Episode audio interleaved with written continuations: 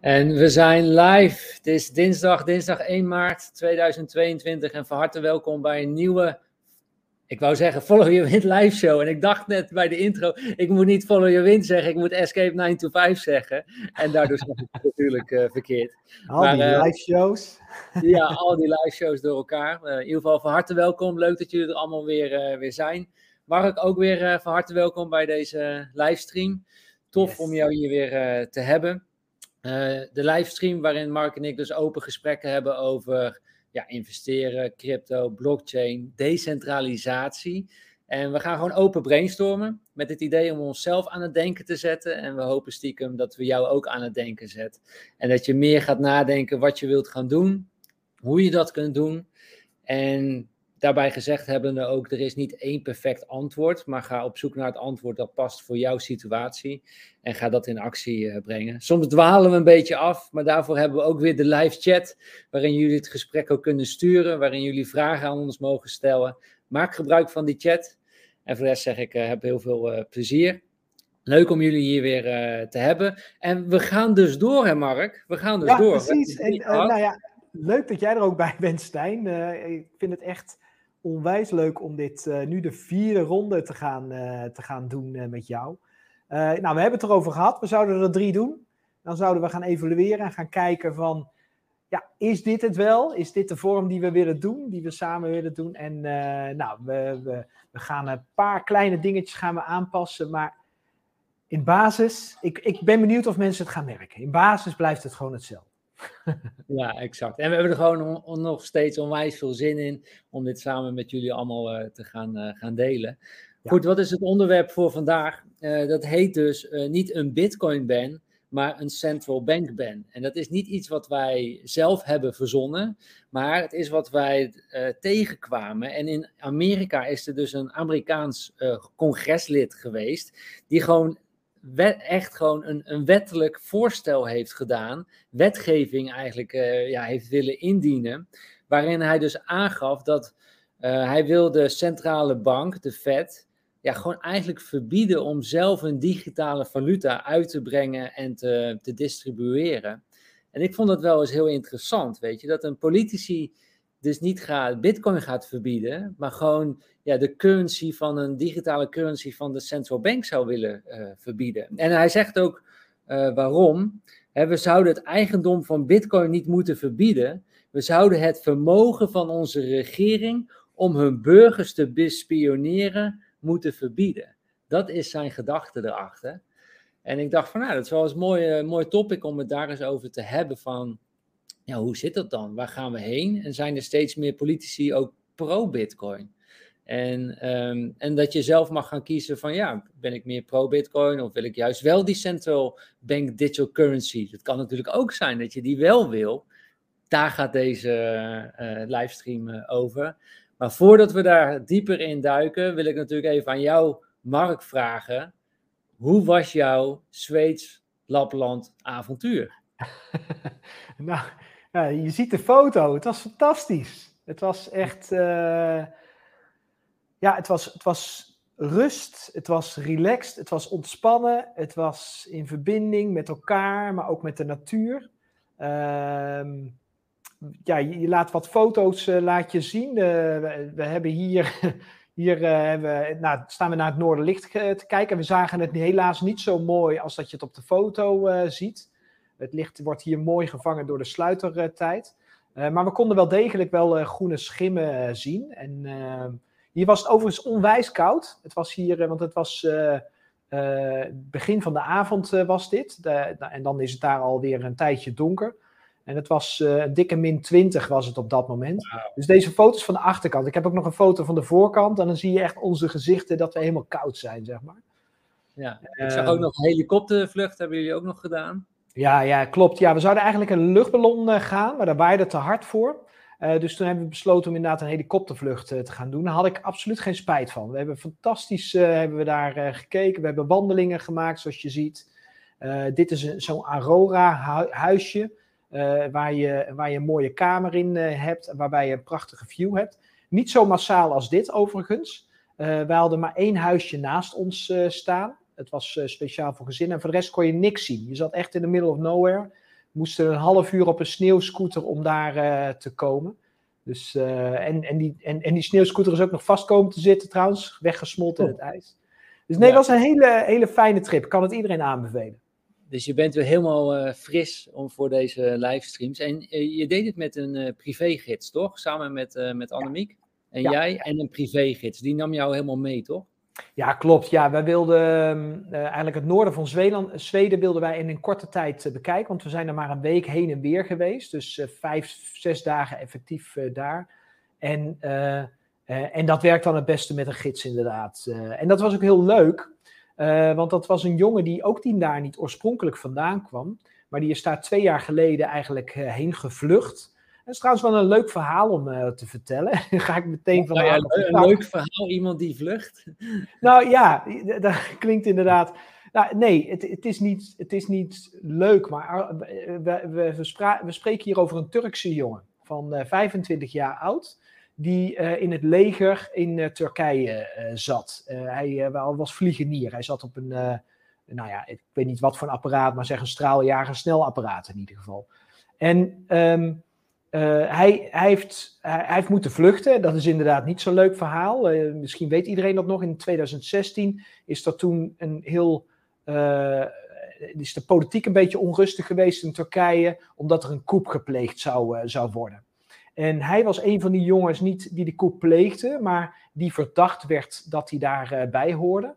En hij is toen zonder pardon, is hij in het kader van verhoor door de politie thuis opgehaald.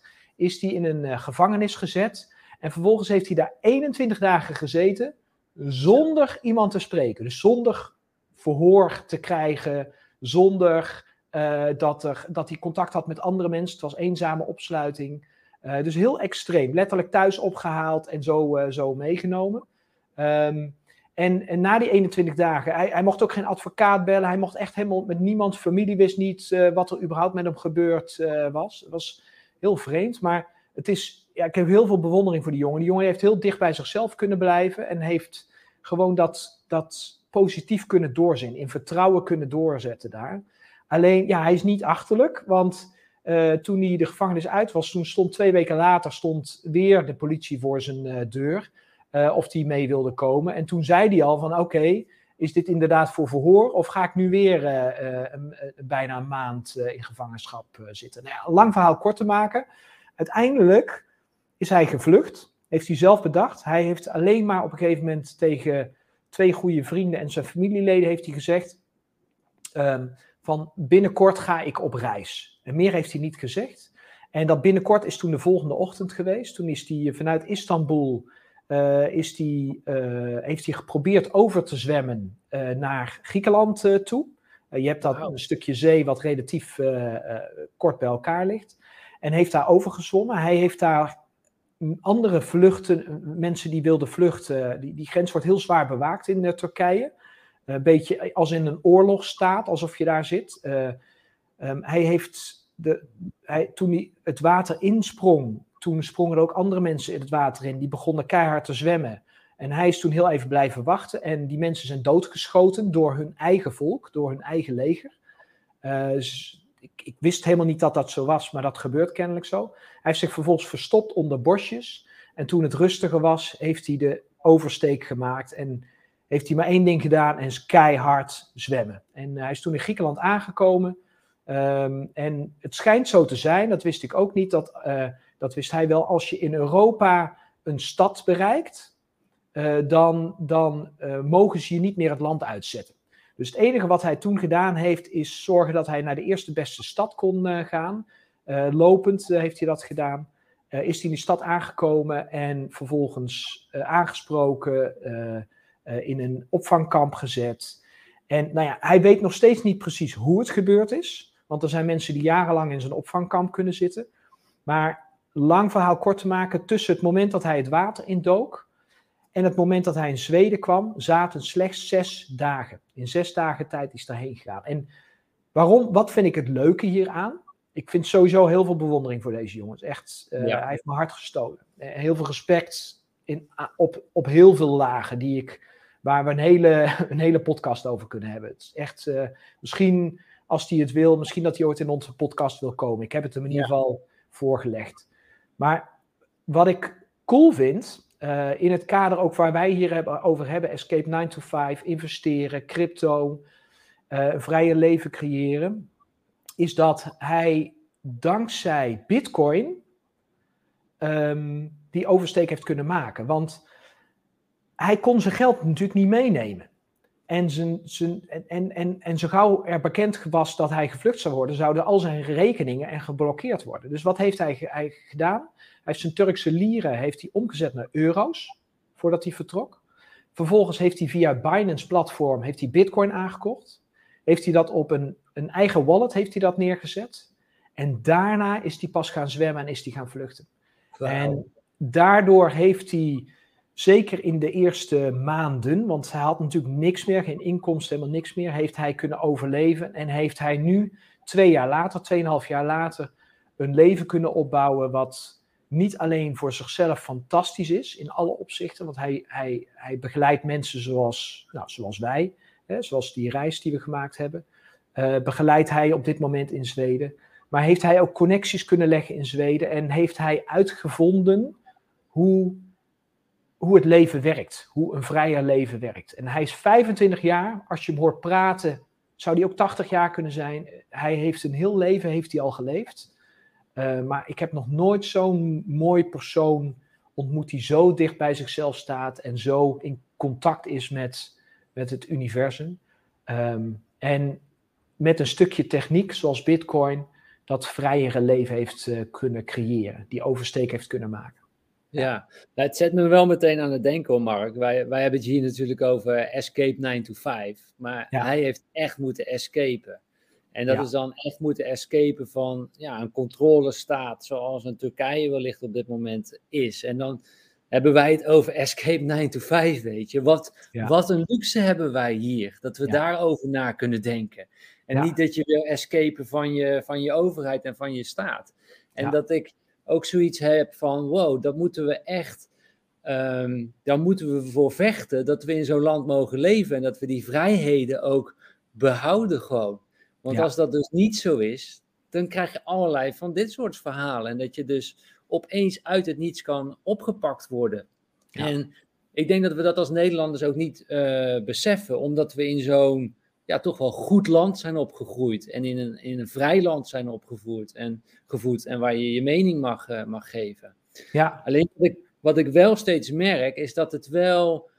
Het begint wel steeds dichterbij te komen. Waarin ik me afvraag hoe vrij zijn we werkelijk. En ik heb bijvoorbeeld een voorbeeld hier meegenomen. En dat hebben we het, hebben we het over Canada.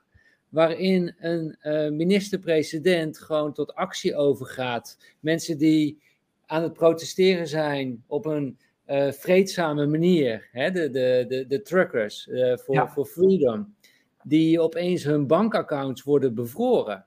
Ja. En uh, wat ik eigenlijk daarin nog het ergste vind, dat is eigenlijk dit zinnetje, is dat een minister-president dus bankaccounts van mensen kan bevriezen zonder dat via de rechterlijke macht is gegaan. Ja, en dat is krankzinnig. Want dat betekent dus dat je in een rechtsstaat leeft. Als dit mogelijk is, dan leef je in een, of niet in een rechtsstaat, in een rechtsloze staat. Want ja. Een, een communistische staat. Nee, ja, ja, exact. Waar, waarvoor zijn dan nog de grondwetten? Waar, waarvoor is dan nog de rechtsstaat? Waar, waar is het uh, controlemechanisme wat je zou moeten hebben in een, in een rechtsstaat? Dat kan dus blijkbaar omzeild worden. En dan denk ik, wow, ja, nu, eerst hebben we het altijd over Turkije en is het ver weg. Maar nu hebben we het over een Canada. Een Canada wat voor vrijheid heeft gestreden. Er gebeuren zulke zaken dat je bankaccounts opeens kunnen bevroren raken. Ja, wat, wat, wat, ik, wat ik de afgelopen jaren gewoon gemerkt heb, en, uh, en, en, en, daar heeft, is, is dit verhaal van deze Turkse jongen, is, daar, eh, is, daar, is dat weer een opeenstapeling daarvan. Twee jaar geleden zeiden mensen ehm, tegen mij van, joh Mark, dat is helemaal in China. Dat gebeurt niet in Europa.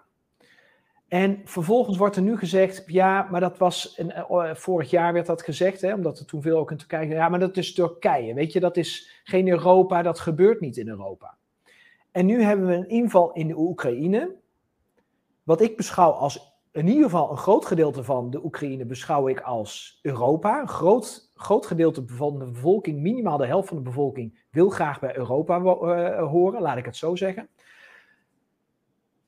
Ja, het is er gewoon. Er gebeuren gewoon niet alleen dingen aan onze grenzen of in andere werelddelen. Nee, het gebeurt gewoon hier. En als jij dat bericht van Canada deelde, en ik geloof dat Ginger net zei van wow, kippenvel. Ik kreeg daar kippenvel bij. Dat ik dacht, oh my god, ik echt een naar gevoel wat ik daarvan krijg. En Mario zegt het ook al, hè, van waar we niet oppassen, gaan we er ook door naar een controlestraat. En, en voor, voor mij is het, ik, ik, ik probeer hier altijd zoveel mogelijk van weg te blijven, omdat ik niet geloof uh, in angstzaaierij en dat we er bang voor moeten zijn.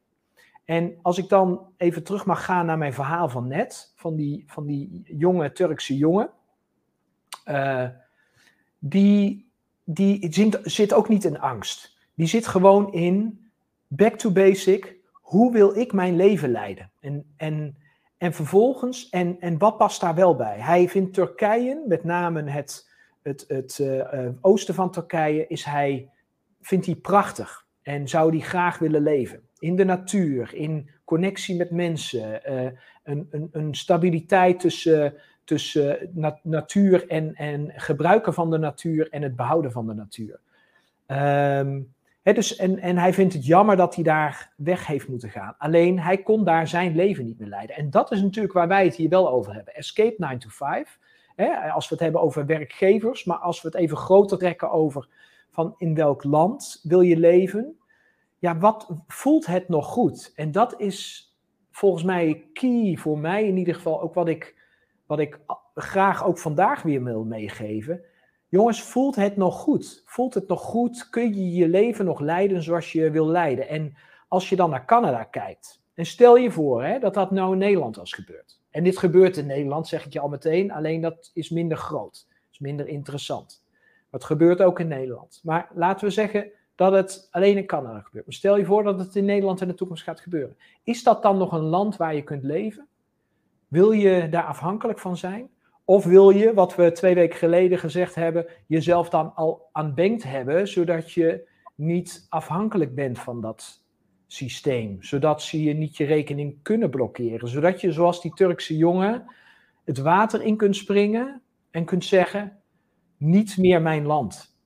Ik ga er vandoor. Ik kan hier niet mijn toekomst bouwen. Laat staan voor mijn kinderen.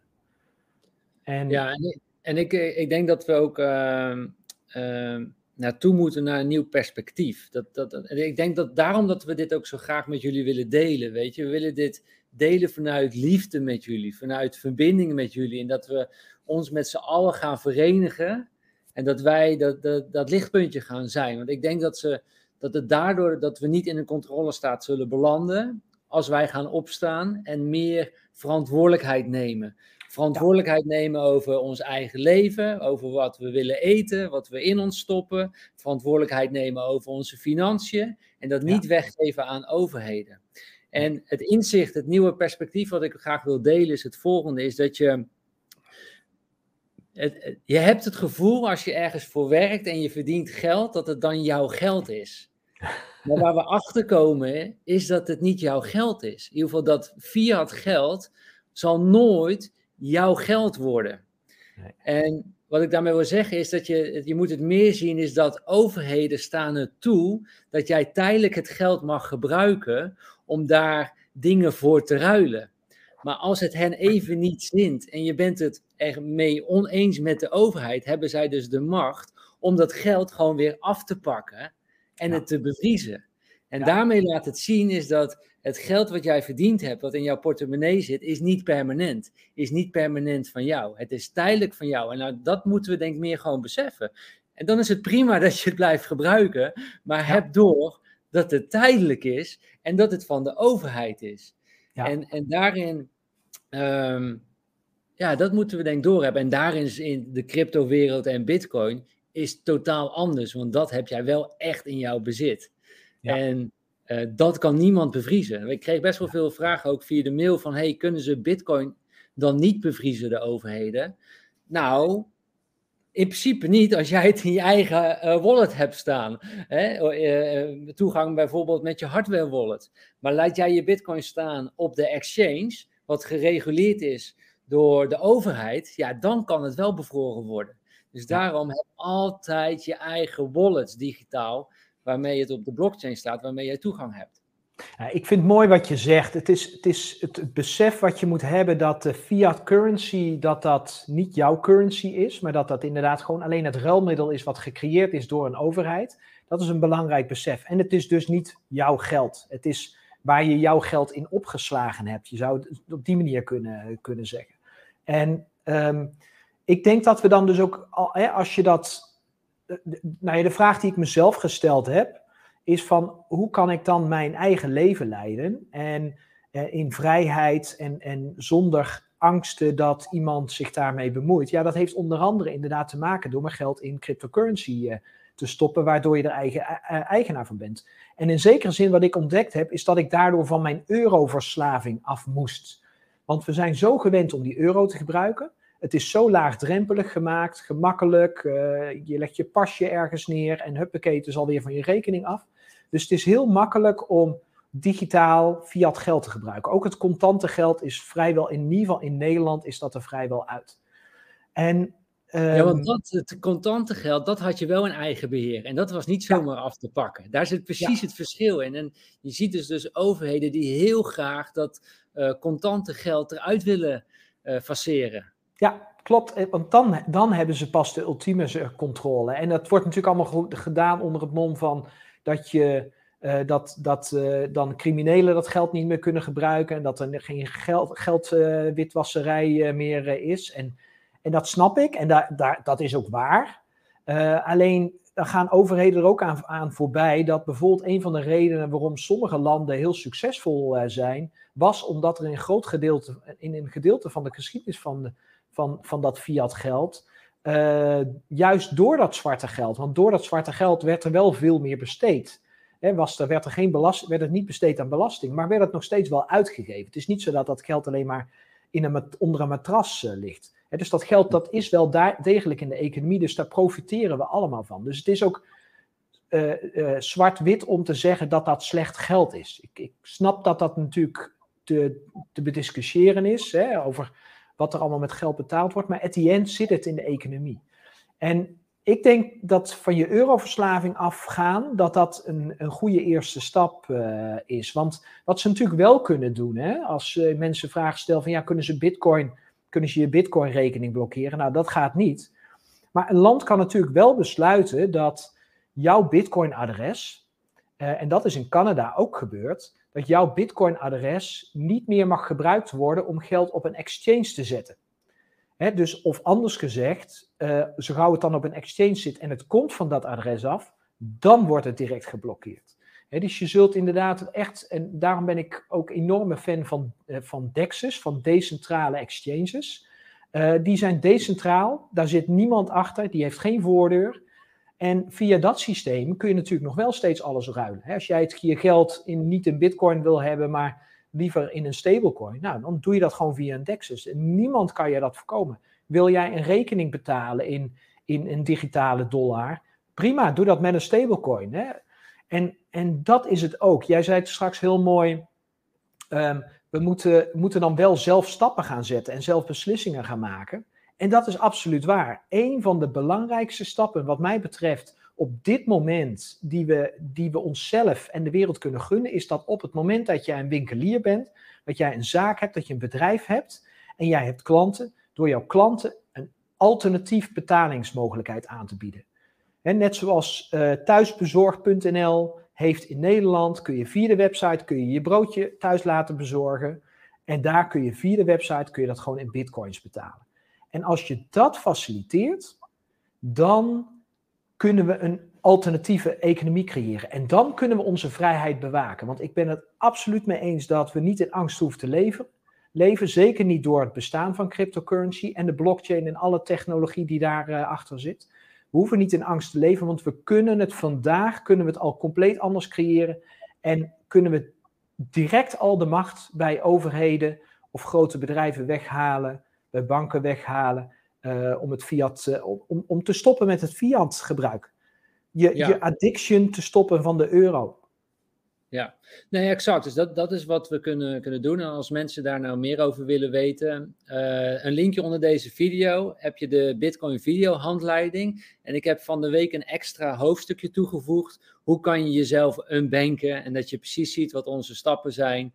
Uh, en dat je dus dat kunt gaan, uh, gaan doen. En daarmee heb je in ieder geval in eigen beheer je geld. En hebben we niet meer, wat ik eerder zei, is dat je tijdelijk je geld hebt en wat je tijdelijk mag, mag ruilen. En het lijkt allemaal heel ver weg. Hè, we hebben het over Turkije, we hebben het over uh, Oekraïne, Rusland, we hebben het over uh, Canada. Maar ook, Mark, jij gaf het al aan, ook in Nederland gebeurt het gewoon. Er worden gewoon rekeningen bevroren.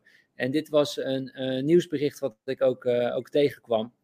waarin dus meerdere banken dus ook opdracht hebben gekregen om rekeningen van antivaxers, antivaxers te, te blokkeren. Dus ook in Nederland uh, gebeurt het ook. En je kunt het met hen eens zijn of oneens zijn uh, met de antifaxers, maar ze worden dus blijkbaar, ze zit, liggen niet in lijn met de overheid en worden gewoon rekeningen uh, worden dus geblokkeerd. Ja. En dat is wel, ja, het, gewoon ook in Nederland, weet je. En ik, ik vind dat niet goed. Ik vind dat we veel meer de, de, de vrijheid moeten hebben als burgers. En ik vind ook dat de uh, politici en overheden moeten er zijn voor de burgers. Zijn zij gekozen, in die end zijn zij gekozen door ons om ons te vertegenwoordigen. En, en niet om ons te controleren en af te straffen. Ik vind dat die gedachte van. Uh, um, als je een bedrijf, ik weet zeker dat we, dat we hier heel veel intelligente mensen hebben. En als die gevraagd worden: hoe ga je een bedrijf runnen? Ga je dat top-down doen? Hè? Ga je het alleen maar vanuit controle doen? Of ga je juist vanuit je, je mensen, je werknemers dat bedrijf laten groeien en komen? Dan willen we dat toch ook allemaal? Wil je toch ook verantwoordelijkheden geven aan je, aan je werknemers? En dat daardoor het bedrijf groeit?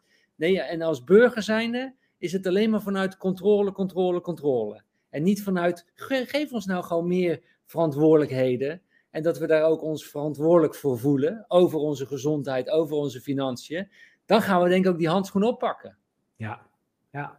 Maar en, en, en, en we, we, krijgen, we kunnen hier in Nederland binnenkort weer stemmen. En, uh, en dat vind ik, ik vind dat lastig, uh, dat, dat stemmen. En wat bedoel ik daarmee? Is, uh, er zijn partijen, of er is in ieder geval één partij waar ik een groot fan van, van ben, omdat hun onderliggende visie in ieder geval is dat je alles in balans doet met natuur, mensheid en, en, en dieren. dus dat je, daar, dat je dat in een goede balans daarvoor zorgt. En dus ik zou geneigd zijn op, om op zo'n partij te stemmen. Het probleem vind ik alleen op dit moment, en, en, en ik, ik ben daar niet uit hoor, dus ik ben daar nog in zoekende. Het probleem vind ik alleen op dit moment is dat als ik dan stem op die partij, dan, dan, dan, dan geef ik ook erkenning aan een bepaald systeem. Dat ik het eens ben met een bepaald systeem, met het politiek systeem zoals dat op, op dit opnieuw uh, op dit moment is. En ik merk dat ik daar steeds meer moeite mee heb om dat systeem te erkennen, omdat dat systeem. Uh, een aantal jaren geleden hebben we natuurlijk gestemd voor de landelijke uh, politiek. Nou, het is, heeft te lang geduurd voordat ze eindelijk een regering gevormd hebben, wat volgens mij ook wel goed uitkwam. Dan kon je een hoop dingen er doorheen boren zonder dat je afgezet kon worden, hè? want je kon niet weggestemd worden. Ja, dat is een briljante, briljante actie was dat. Had ik absoluut niet kunnen verzinnen. Um, maar het, het, het, brengt me nog zo weinig, dat systeem. En ik, ik, ik geloof er veel meer in, en volgens mij wordt dat ook in de chat ook een beetje benoemd, is, is, ik geloof er veel meer in dat je in lokaal, misschien meer naar lokale politiek moet gaan kijken. En dan gewoon leiders die opstaan vanuit charisma, vanuit visie, waarin mensen op een natuurlijke manier uh, daarachter zich achter schalen. Zoals we heel lang geleden deden, in de oertijd misschien wel, of korter geleden, ik weet het niet, maar in ieder geval in de oertijd. Je had, je, had, je had een groep mensen die wilden samenleven, die leefden samen in een hut of in een grot. En er was iemand die was actief en, en die was inspirerend met het luisteren, met, met zijn visies. En die, wil, en die had het goede voor met zijn volk. En daar gingen, die gingen mensen automatisch volgen. die, die persoon werd niet gekozen. Nee, maar dat was een soort van automatisme. Ehm, die hoefde zich ook niet te verkopen. Wat zeg je? Een tribe leader. Gewoon, een tribe leader, precies. En, en ik denk dat we dat weer moeten vinden. En ik weet niet hoe. Ik heb, daar heb ik geen idee van. Uh, want het is natuurlijk een stuk makkelijker om uh, nou ja, 200 mensen uh, een tribe leader te laten kiezen dan, uh, dan 17 miljoen, zoals we in Nederland hebben. Ehm, maar ja, ik vind dat lastig. in, die end, democratie is ook niet eerlijk. Het, het, lijkt net of dat democratie de heilige graal is. Maar het wil niet zeggen dat als 51% voor iets is, dat dat dan ook goed is. Nee. Het is niet goed dat. Het is niet zo dat als 51% uh, voorstander is van een vaccinatieplicht, dat dat dan goed is. Er is ook nog iets gewoon vrije, vrije wil en dat je gewoon uh, mag bepalen over je eigen lichaam wat je daarmee wil doen. En, de, en die vrijheid. Dus, dus ik denk dat we daar ook van af moeten, dat, dat maar denken dat democratie de heilige graal is. Dat, ja. dat, dat, dat, klopt ook niet. Want dat wil dan voor die 49% die het niet wil, die moeten dan maar mee, omdat de meerderheid het wil. Ja. He, misschien moet je wel veel meer consensus dan de meerderheid hebben. Uh, om ja. iets door te laten. Uh, ja, of, of misschien veel lokaler. Hè? We zijn, we zijn ja. in de afgelopen decennia zijn we natuurlijk, uh, hebben we een internationale wereld gecreëerd. Uh, met als probleem dat als er nu ergens iets fout gaat, dat er een soort van kaartenhuis, een soort van domino uh, steen in gang wordt gezet, waar, wat ervoor zorgt dat, dat de hele wereld, uh, in, laten we kijken we naar de economie, economisch kapot kan gaan. Um, terwijl als dat allemaal veel meer lokaal gericht zou zijn, waarbij mensen elkaar kennen, waarbij je elkaar kunt vertrouwen omdat je elkaar kent, of dat je weet dat bepaalde personen niet te vertrouwen zijn, omdat je daar ook mee in aanraking bent gekomen. Ik denk dat dat veel, veel beter kan zijn om uiteindelijk uh, dat leven te creëren. Als ik dan terug ga even naar Zweden. In Zweden heb ik uh, heel veel mensen daar ontmoet die uh, daar niet oorspronkelijk vandaan kwamen. die Turkse jongen die is in een gemeenschap terechtgekomen met heel veel mensen die uit Finland kwamen en uit andere landen kwamen. Soms gewoon omdat ze een Zweed hadden ontmoet waar ze mee trouwden of wat dan ook. Maar het kenmerk van, in, ik was in Lapland, een heel dun bevolkt gebied. Het kenmerk daar is, ze hebben elkaar nodig en dus doen ze het ook samen. Um, het is daar veel te koud in deze tijd van het jaar. Dus het begint al met, met iets wat ze zelf niet eens doorhebben, maar in ieder huis heeft heeft lampjes voor de ramen hangen.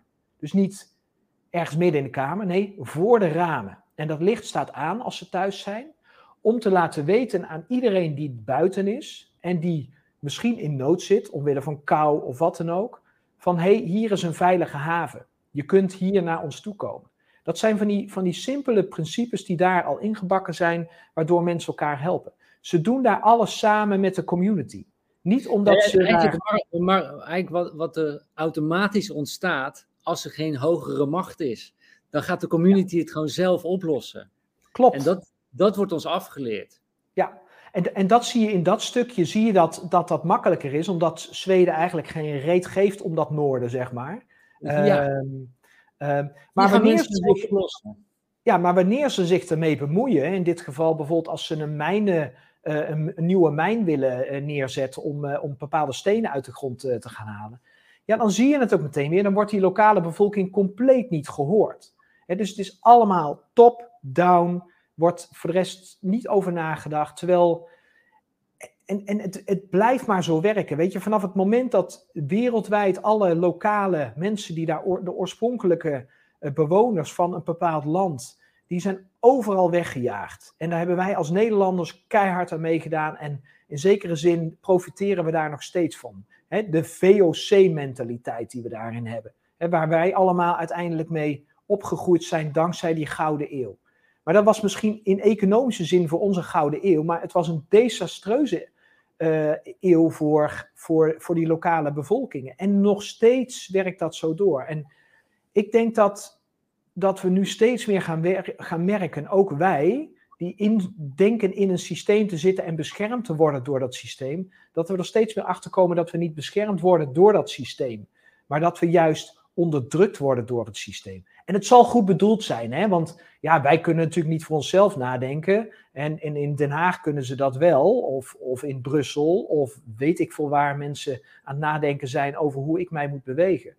Um, nou ja, ik, ik heb de antwoorden niet, alleen ik, ik krijg wel steeds meer de visie met alle verhalen die er gebeuren, met name de snelheid van, van wat er de afgelopen twee jaar is gebeurd.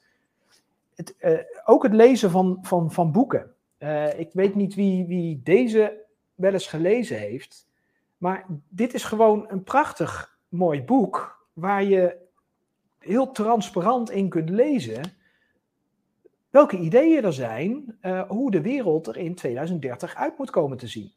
Ja, je laat nu het boek van de Great Reset uh, zien. Ja, ja het is precies. beschreven wat, wat uh, bepaalde leiders voor ogen hebben, inderdaad. Ja. Um, ja. ja. ja. En, en, en, en, en, dan, en, en ik zeg niet dat je dat boek moet lezen uit angst, want zo lees ik hem niet. Ik lees hem uit, uit weer vanuit, hé, hey, van wat vind ik ervan? Kan ik vanuit die visie, kan ik dan het leven leiden zoals ik dat zie? En als dat niet zo is, welke keuzes moet ik dan maken om te zorgen dat, dat, dat ik wel dat leven kan creëren voor mezelf uh, en het leven wat ik voor ogen heb voor mijn kinderen? En, en, en dan kom ik een beetje ook terug op wat er in de chat ook genoemd wordt. Er wordt gezegd van dat mensen niet zelf kunnen nadenken. Ik geloof dat iedereen zelf kan nadenken. Um, ik geloof alleen dat soms mensen even vergeten zijn dat ze zelf ook kunnen nadenken. En dat zie je natuurlijk ook bij werkgevers, hè, waar we naar verwijzen voor Escape 9 to 5. Uh, soms zijn we vergeten dat we zelf kunnen nadenken over ons werk. En mopperen we misschien thuis er wel over, maar vergeten we dat we ook in gesprek kunnen gaan met onze werkgever. Als we bepaalde behoeftes hebben. Um, en, en, en, en dat is dit ook. Het is leer jezelf weer nadenken. Leer je kinderen nadenken. En creëer dat, dat ja, zoals, zoals ik dat vaak noem, dat rijke en vrije leven op jouw voorwaarden. Hè? En, en follow your wind, hè? zoals jij vaak uh, uh, ja. mooi, uh, mooi zegt. Maar ik, ik denk dat we gewoon een aantal zaken zijn vergeten en dat we heel veel zaken gewoon voor waarheid aannemen van, nou, zo ben ik geboren en daardoor ja. is het er. En bijvoorbeeld laten we het eens hebben over centrale banken. En waarom is er überhaupt een centrale bank? Weet je, niemand die die vraag meer stelt van waarom is er eigenlijk een centrale bank? Waarom hebben we die nodig? Waarom accepteren wij als burgers dat er een centrale bank is? Waarom doen wij deelnemen aan dat systeem? En ik ben ook wel heel erg benieuwd bij de chat eh, en de live-kijkers, weet je, wie stelt nog wel die vraag? Wie heeft daar nog discussies over? En wie, ik, ik heb wel het idee dat er steeds meer mensen wakker worden, dat steeds meer mensen het lokaal gaan doen en het anders gaan doen. Maar af en toe denk ik ook, nou, we zijn ook wel met een hele kleine groep nog. Weet je, want heel veel intellectuele mensen dan om me heen, zou je zeggen. Hè? Of de, de nou, uh, looking good, going nowhere met hun uh, goede baan en goede auto uh, en zo. Maar die zijn er totaal niet mee bezig. En die, hè, die, terwijl hun inkomen, de middelklasse, gaat er gewoon helemaal aan. Heel het MKB wordt gewoon de afgelopen twee jaar gewoon gesloopt. En dan vraag ik me eigenlijk af van, waarom hebben we nog een central, uh, central bank nodig? En uh, weet je wanneer de central bank van Amerika is ontstaan, uh, Mark? Ik meen in de eerste centrale bank, meen ik ergens in 1700 nog wat. ik weet het niet precies. Heb jij het opgezocht? Ja, 1913.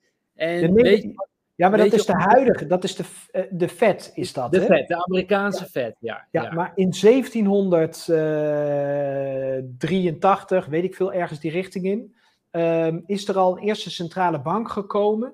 En waar is die vandaan gekomen? Uh, waarom is die ontstaan? Omdat er toen veel banken in verval waren. Er was toen ook een crisis. Veel banken kwamen in het verval.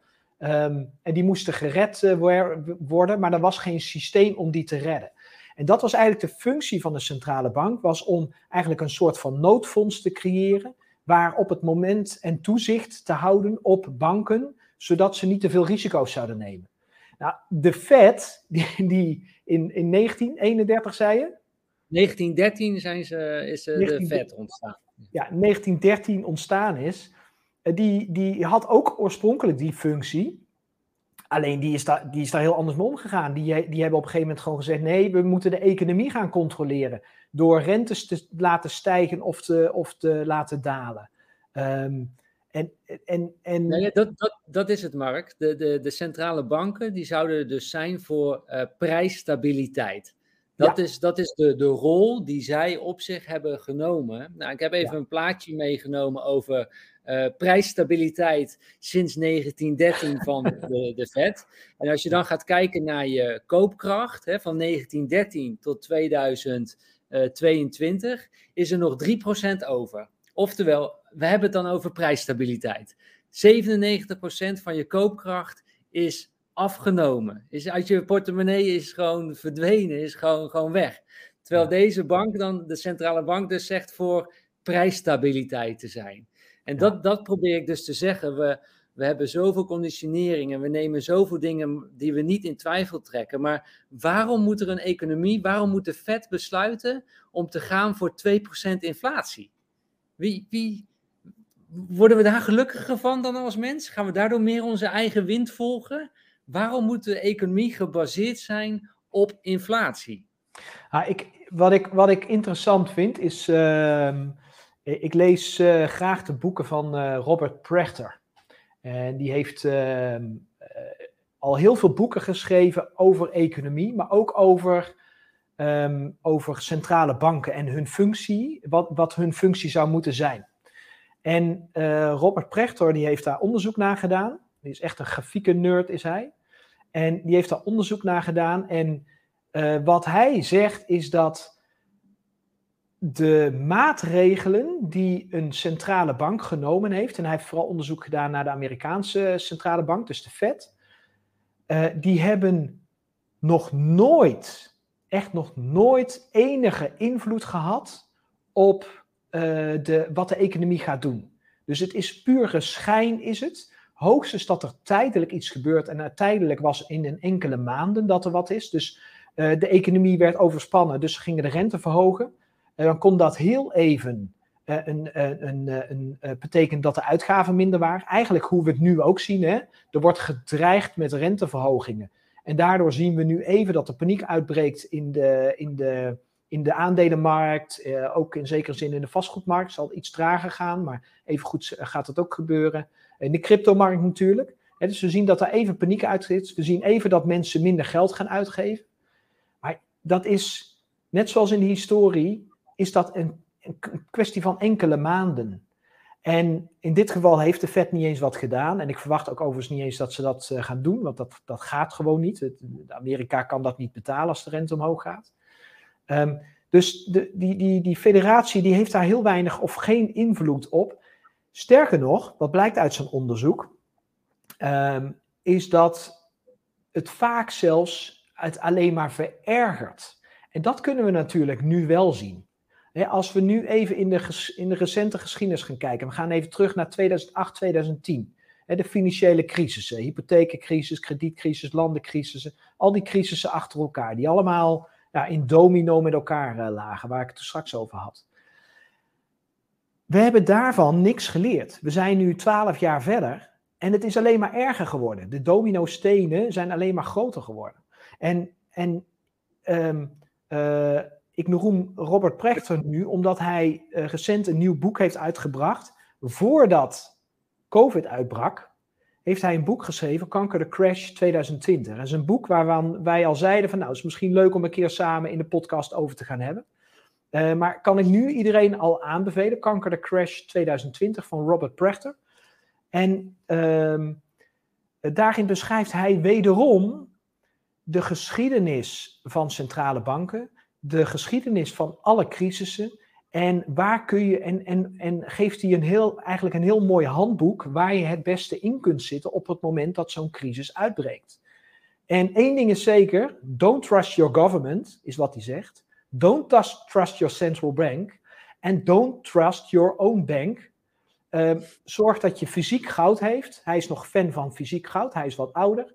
Hij, Bitcoin vindt hij een lastige om dat nog te kunnen bepalen. Dus in zijn boek staat dat hij geen fan is van Bitcoin uh, daar, daarin. Dat hij denkt dat dat nog niet een veilige haven is. Ehm, ik denk dat hij daar zelf, zelf een denkfout in maakt. maar goed, dat, dat, gaat de toekomst uitwijzen. Ehm, maar ook cashgeld. Hij verwijst naar diverse crisissen, ook in Europa, die, die geweest zijn.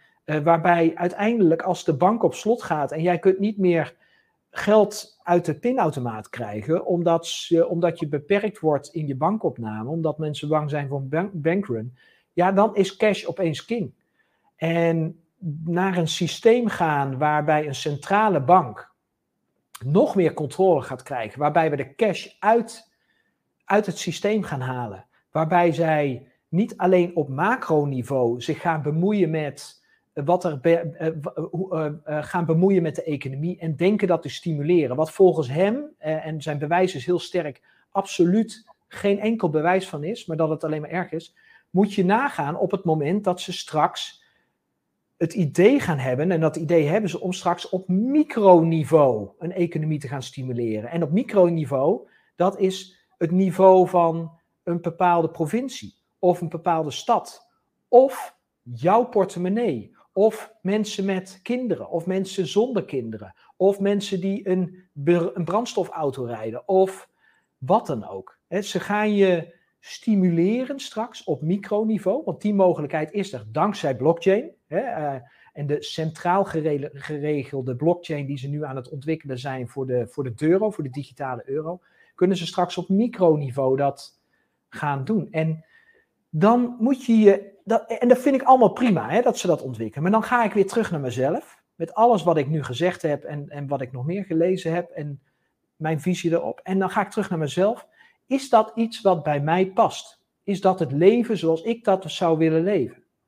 En mijn antwoord is dan nee. Oké, en hoe kan ik het dan wel regelen? En dan kom je toch weer terug op Bitcoin.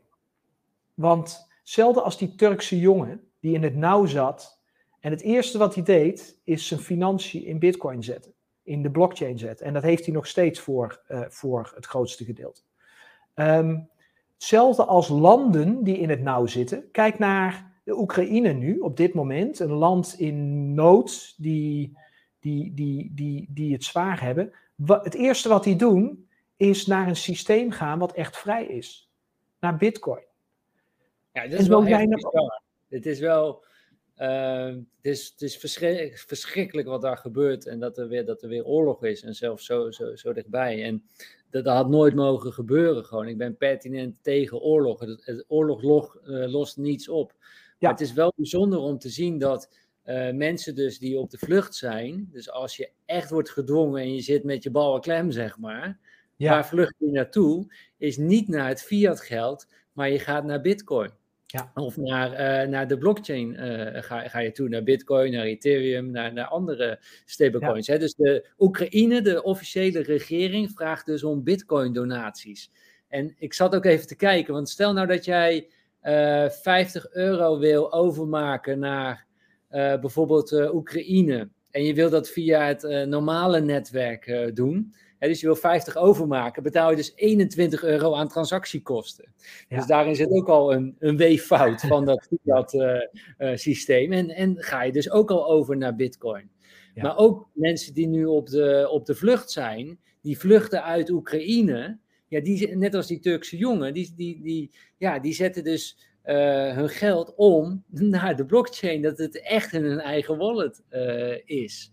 En, dat zie, en dat zie je overal in de korte geschiedenis van de blockchain-markt, van Bitcoin, uh, in, in die 12, 13 jaar dat het nu bestaat. Ieder land, iedere persoon die in het nauw zat, of dat nou in Iran was, of in Argentinië, of in uh, Turkije ook al eerder, uh, in, in de tijdens de vorige financiële crisis Italië, de zuidelijke landen. Ieder individu, en nu ook ieder land wat in het nauw zit, vlucht naar de blockchain. Omdat iedereen snapt dat dat de enige plek is waarop, waarop je geld vrij is. Waarop je echt eigenaar kunt zijn van de, van de, van de, van de wereld. En wat dat betreft, en dan kom ik even terug op jou, de eerste tweet die jij deelde, op die Amerikaan. Uh, en die in de politiek deelt, we moeten, niet een, we moeten niet bitcoin bannen, maar we moeten een central bank digital currency bannen. Ik snap dat volledig. Want als je dan de visie van Robert Proctor neemt, waarbij hij bewijs heeft gevonden dat de Fed geen enkel uh, ding bereikt heeft uh, door rentes te wijzigen. Nooit voor de lange termijn. Heeft nooit invloed uh, gehad. Maar dat we nu wel kunnen zeggen, met de grafiek die wij kunnen laten zien, dat, dat de koopkracht alleen maar is afgenomen. Dan weet je dus, dan, dan heb je al genoeg bewijs in handen dat dat systeem dus niet werkt. Niet voor de bevolking in ieder geval. Er is natuurlijk wel een groep waarvoor het wel werkt. Alleen niet voor de bevolking. En dan, dan kom ik, en ik heb als voorbereiding hiervan heb ik een aantal boeken verzameld die ik iedereen wil aanraden. Dus lees dat allemaal. Dit is de, het boek Revolutie door Schuld uh, van uh, Rijn de Vries. Nederlands geschreven, klein lettertype, dik boek. Um, maar die heeft prachtig daarin beschreven, in zijn boek, hoe de hele geschiedenis eigenlijk is ontstaan van alle economieën. Hoe alles is, is gegroeid eigenlijk. Um, hoe zelfs oorlogen gefinancierd uh, zijn geworden. Uh, hij beschrijft dat keurig netjes met de jaartallen, met alle beslissingen, met, met notulen zelfs van vergaderingen in de politiek. Uh, beschrijft hij dat mooi, dus alle mooie be bewijsmiddelen daarbij. En dan snap je ook weer van jongens, ga terug naar je gevoel, ga terug naar lokaal. Wat wil jij met jouw leven? Wat wil jij creëren? En wat gebeurt er om ons heen? En maak de keuze of je daar aan mee wil doen of niet. Want we hebben altijd een keuze. En dat vergeten de meeste mensen, denk ik. Um, we hebben allemaal die keuze. Zeker, uh, zeker nu, in deze tijd, dankzij internet, dankzij connecties, dankzij informatie die beschikbaar is via podcasts. Uh, het is al, alle informatie is beschikbaar. Ja, en de vraag is ook natuurlijk, wanneer ga je die keuze maken? Weet je, ga je dat, stel nou dat je nu in Rusland woont of je woont in uh, Oekraïne. Hè, kom je er dan pas achter dat je nu naar een bank toe loopt en er is drie uur wachtrij en je kunt misschien wel niet meer je geld opnemen? Is dat het moment dat je erachter komt en wakker wordt?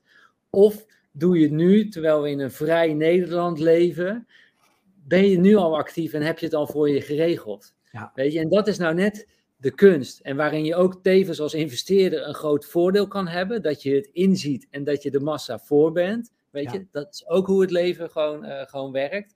Maar ja, zie je het nu en handel je nu naar. En ben je nu dus al geunbankt of nog niet.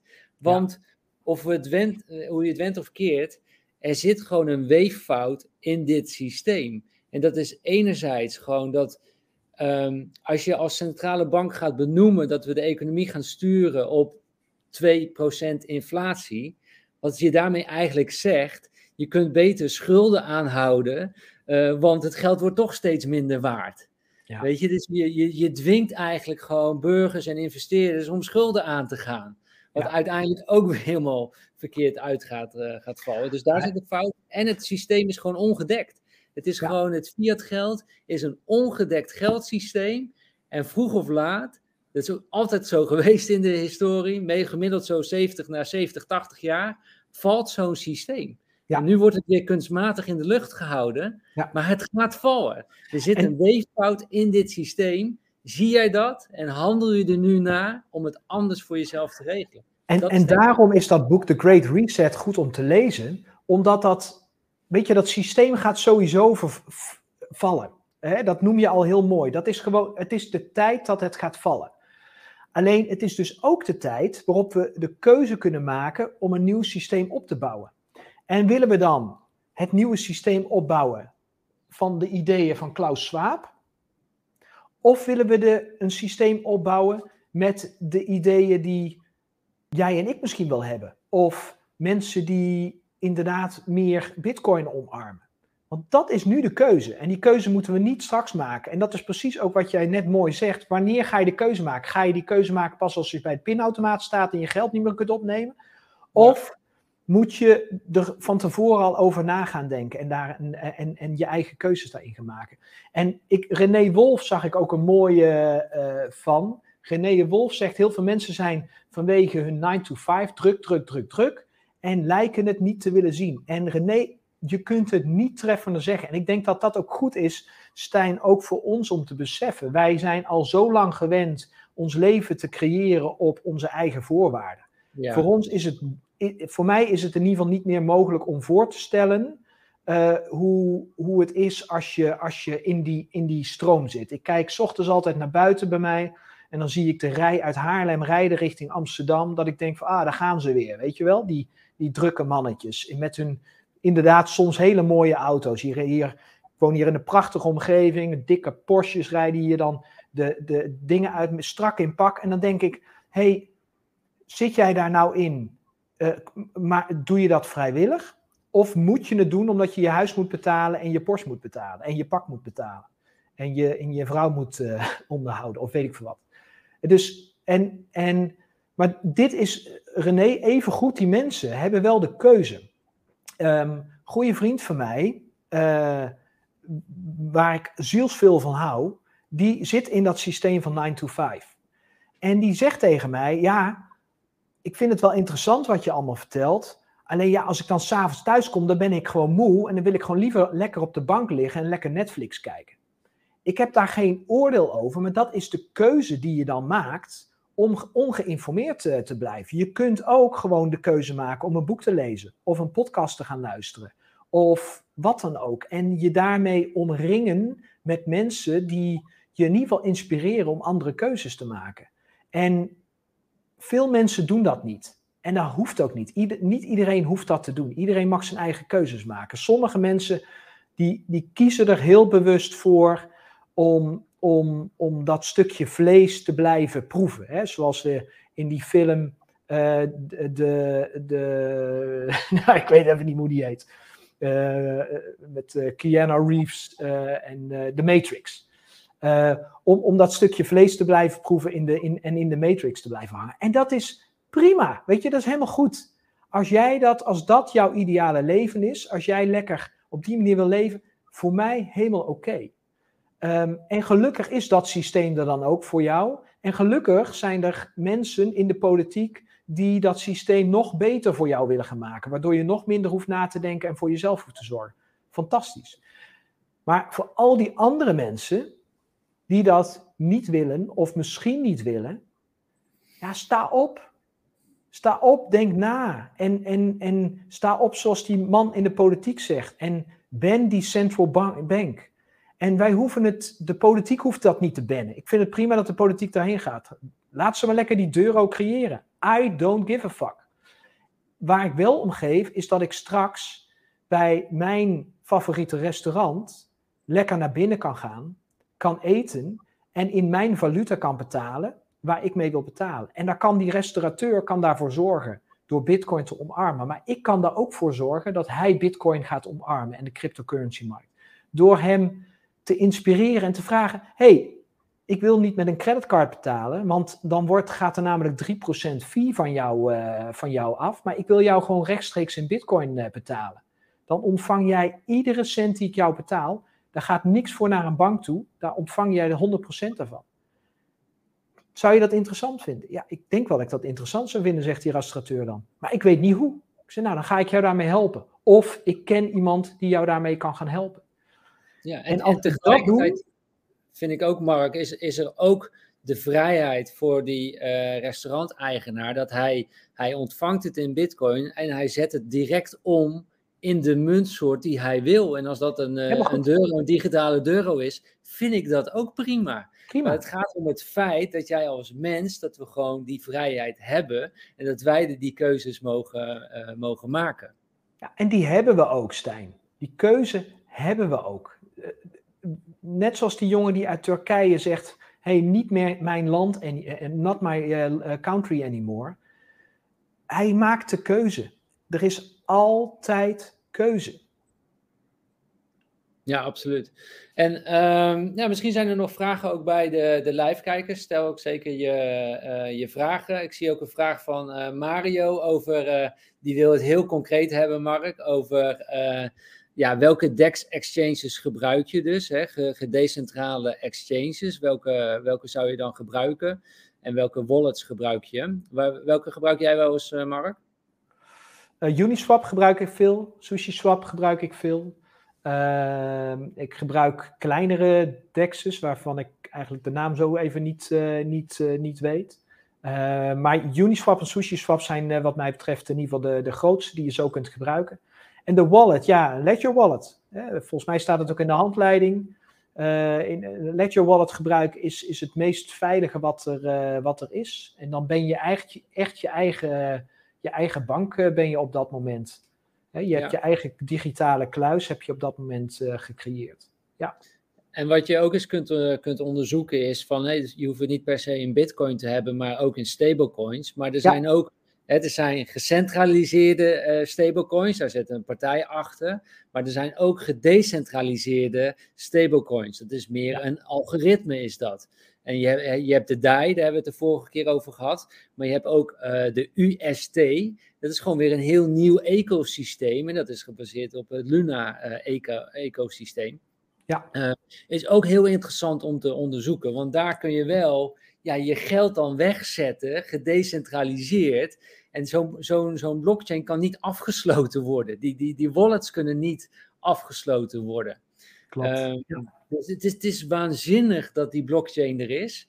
Uh, sinds eigenlijk, nou ja, de, de, blockchain bestaat al wel veel langer, maar eigenlijk sinds de afgelopen 13 jaar, sinds Bitcoin, hebben we er steeds meer weet van.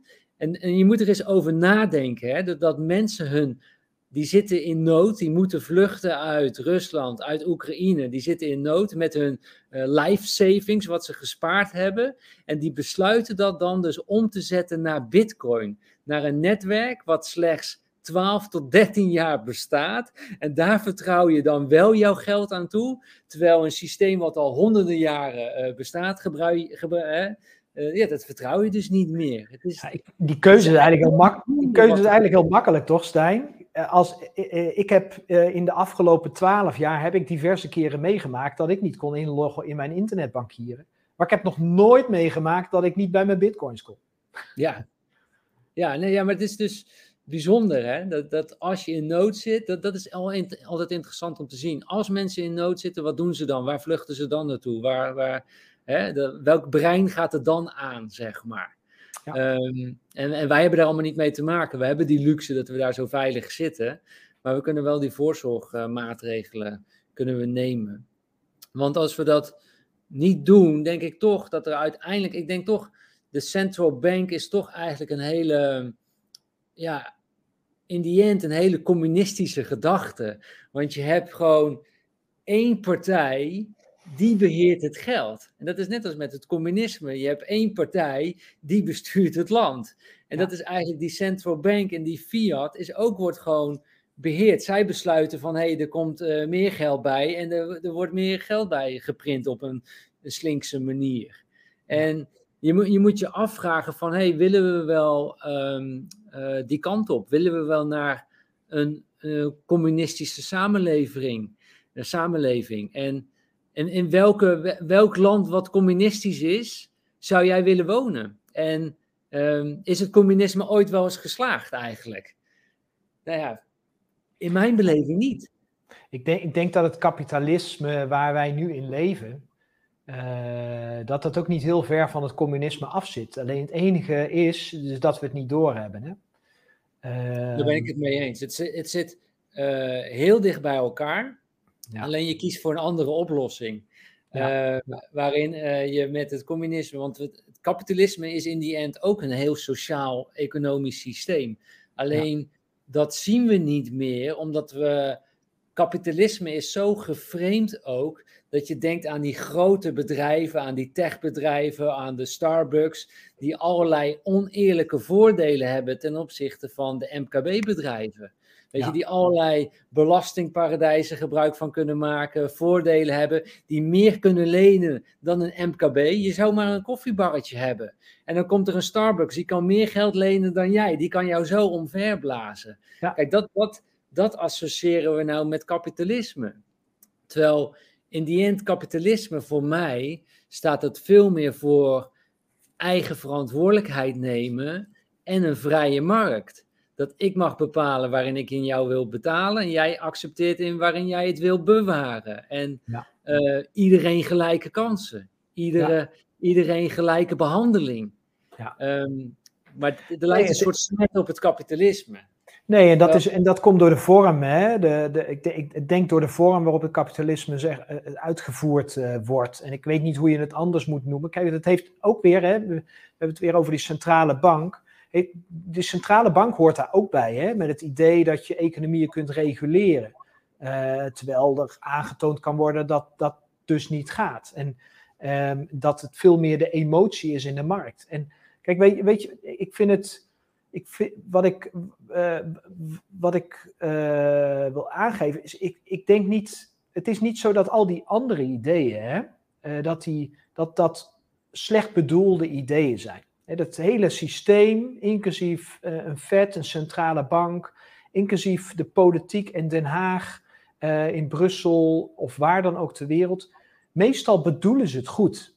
Ehm, er zijn weinig uh, machtshebbers die, die het slecht bedoelen. De meesten zijn er echt van overtuigd dat ze iets goed doen.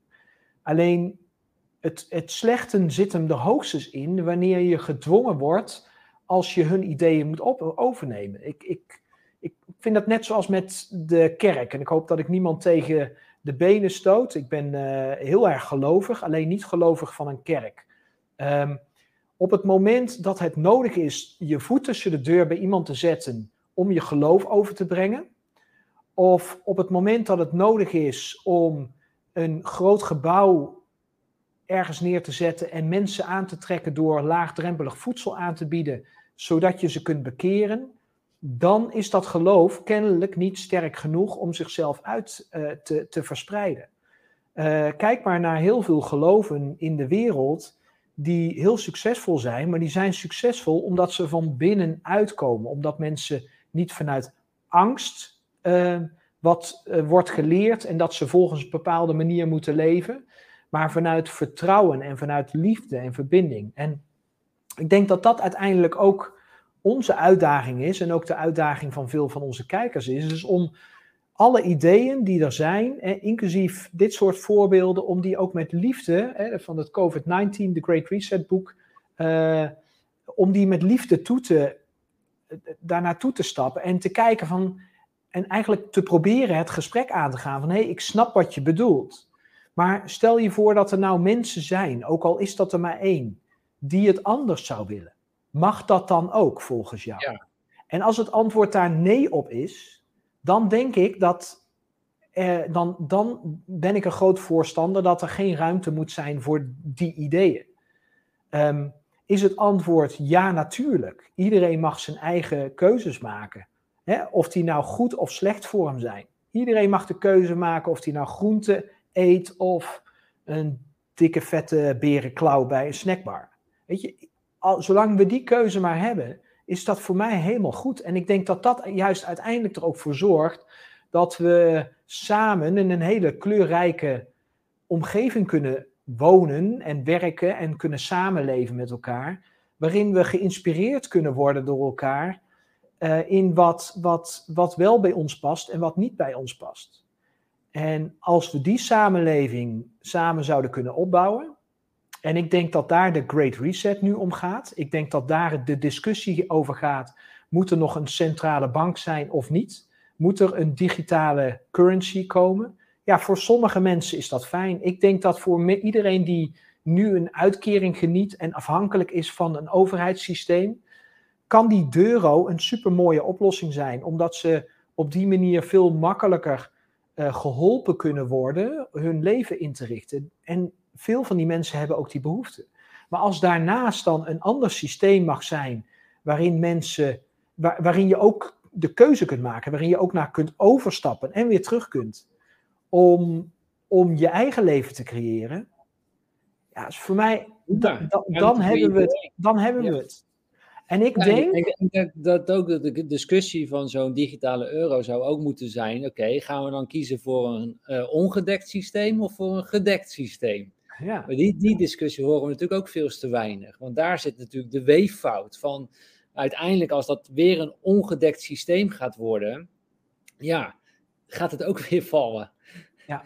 En, en, en uh, heeft dat ook. Ik, ik zag nog uh, iets anders, Mark. Uh, van een van onze kijkers, die had nog een reactie op een mailing. En die zei ja. van: zouden de wereldleiders en hun vriendjes dan eigenlijk ook geblokt moeten worden van de blockchain. Uh, dat was mijn wat, reactie. Wat mij betreft niet, uh, Stijn. Wat jou betreft, en hoe, hoe, kijk jij nee, daarnaar? Absoluut niet. Nee, absoluut niet. Ik, ik vind voor iedereen gelijke kansen, gelijke behandeling. En ik vind dus dat, dat juist, dat, dat is nou net het krachtige van de blockchain en van Bitcoin, is, is dat het voor iedereen is. Waar jij ter wereld ook woont. Nou ja, goed, sommige landen die, die besluiten dus dat je het niet mag gebruiken. Dat vind ik heel kwalijk. Hè, maar dat ligt aan het land, dat ligt niet aan de technologie. Maar die, die zegt of je nou arm of rijk, jong of oud, waar je woont, uh, of je slank of dik bent, uh, uh, wit of zwart. Het, het, maakt niet uit. Het is toegankelijk voor iedereen. Terwijl ja. dat met fiat geld is dat niet zo. Daarin wordt eigenlijk wel gediscrimineerd. Ja. En uh, dus ook dit ook, is ook, ook daarin, hè, Stijn? Voor de wereldleiders ook gewoon beschikbaar. Absoluut. Ja, ja. Maar ook voor landen waarin China, hè, China is het verboden om crypto uh, te, te hebben. Um, maar ook daarin kun je gewoon crypto hebben. Ook daarin kun je gewoon die keuze maken.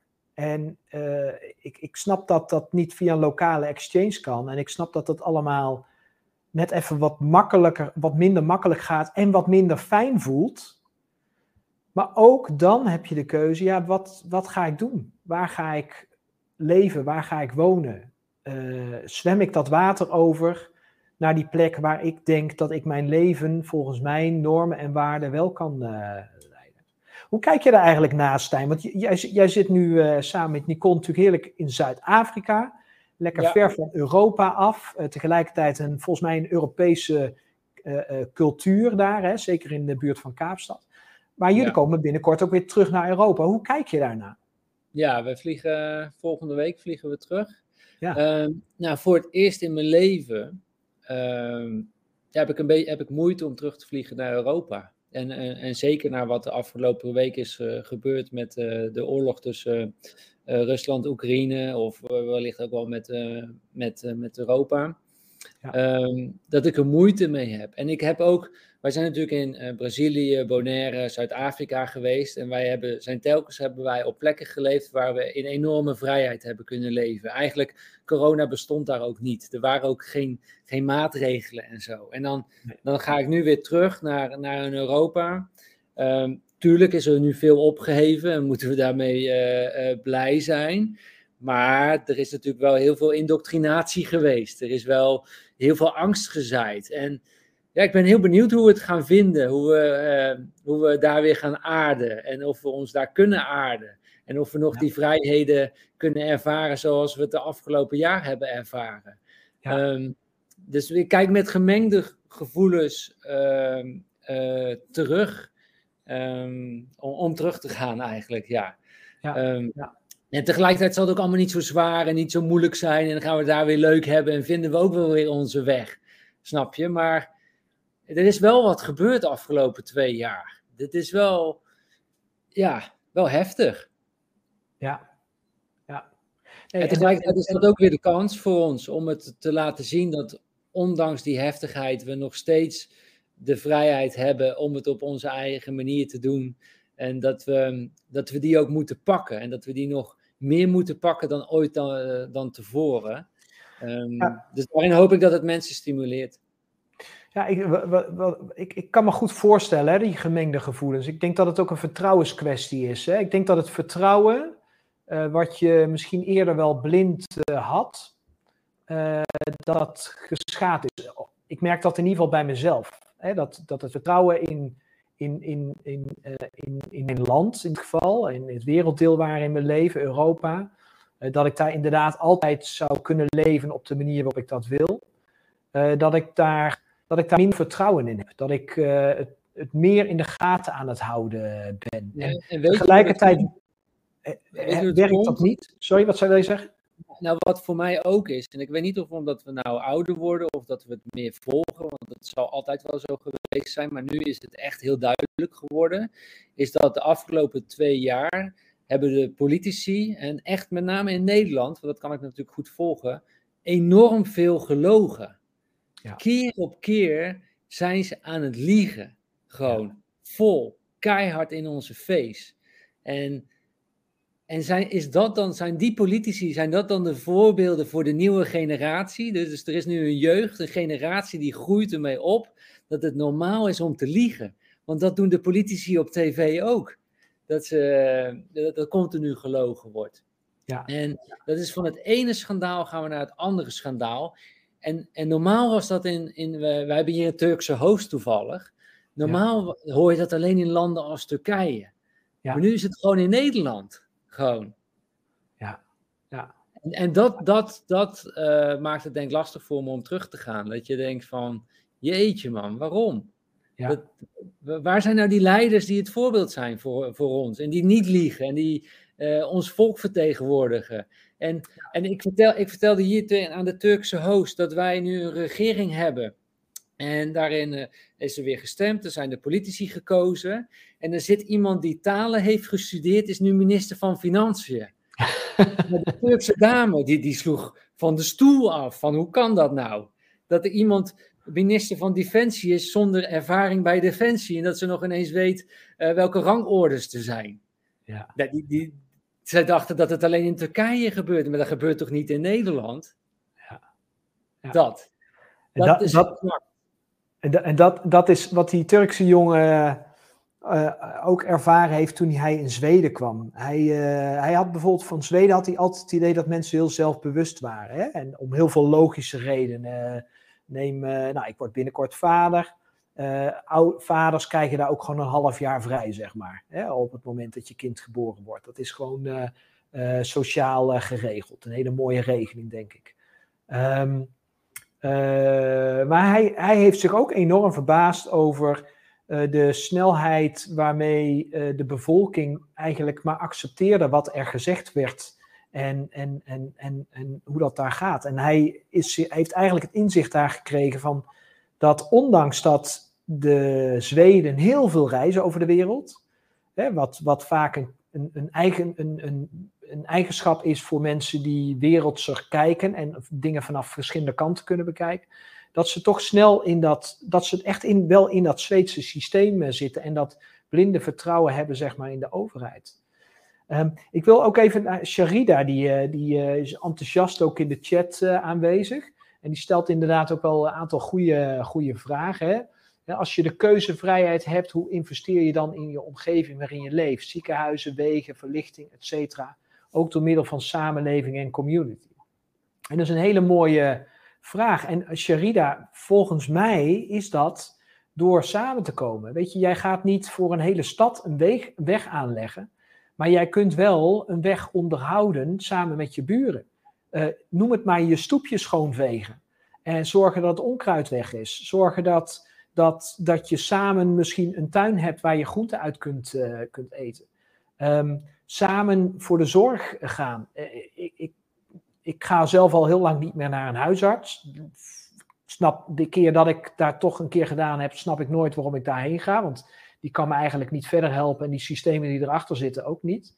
Uh, maar ik heb ondertussen wel in mijn community mensen gevonden die mij zelfs met een telefoongesprek van 10 minuten al enorm kunnen helpen. Hey, ik heb hier last van, hier last van, hier last van. Ik heb geen idee wat er aan de hand is. Uh, uh, zie jij het verband? En bam, huppakee, krijg ik mooie verbanden teruggegooid met, met, met een, een voedingsrecept waarmee ik direct mijn, inderdaad al binnen enkele weken merk dat mijn klachten gaan afnemen. Ik denk dat je het samen kunt doen, Sharida. alleen denk niet te groot. Een, een stad of een dorp kan al te groot zijn. Denk aan je straat. Begin daar nou eens. Net zoals ze in Arnhem vind ik nog steeds een mooi voorbeeld, wat we de vorige keer ook genoemd hebben, de, de Bitcoin-stad hebben gemaakt. Weet je, die zijn ook niet begonnen door, door, door die hele stad zo te maken. Nee, die zijn begonnen om met elkaar in gesprek te gaan. Eerst één op één gesprekken. En toen daar meer belangstelling voor kwam, zijn ze groepen gaan, met groepen gaan spreken. Zijn ze oplossingen samen gaan bedenken voor de problemen waar ze tegenaan lopen. En zo ga je, denk ik, langzamerhand dat leven creëren wat je wil. En en kan dat om wat voor reden dan niet in de gemeenschap waar je nu leeft? Zoek dan naar een gemeenschap waar dat ook kan. Want het is altijd mogelijk. Uh, en we hoeven ook niet, denk ik, per se Nederland uit te vluchten of Europa uit te vluchten. Ho hoewel ik ook zeker, hè, afhankelijk van hoe, uh, wat jouw visie is op je leven, dat ook niet zou uitsluiten. Het is niet gezegd dat, dat jij niet een gelukkig leven in een ander werelddeel zou kunnen creëren voor, je, voor jezelf en voor, uh, voor anderen. Dus ja. ik hoop dat dat een beetje antwoord geeft op mijn visie. Uh, eens met René en ik wil hier ook helemaal niet, uh, niet negatief zijn. Ik, ik, ik vind juist dat we het zo goed hebben hier in Nederland. Maar ja. we moeten ervoor blijven vechten dat we dat behouden en dat we die kant op blijven gaan. Ja. En juist vanuit jezelf, door je het jezelf te laten zien en daar andere mensen in mee te nemen.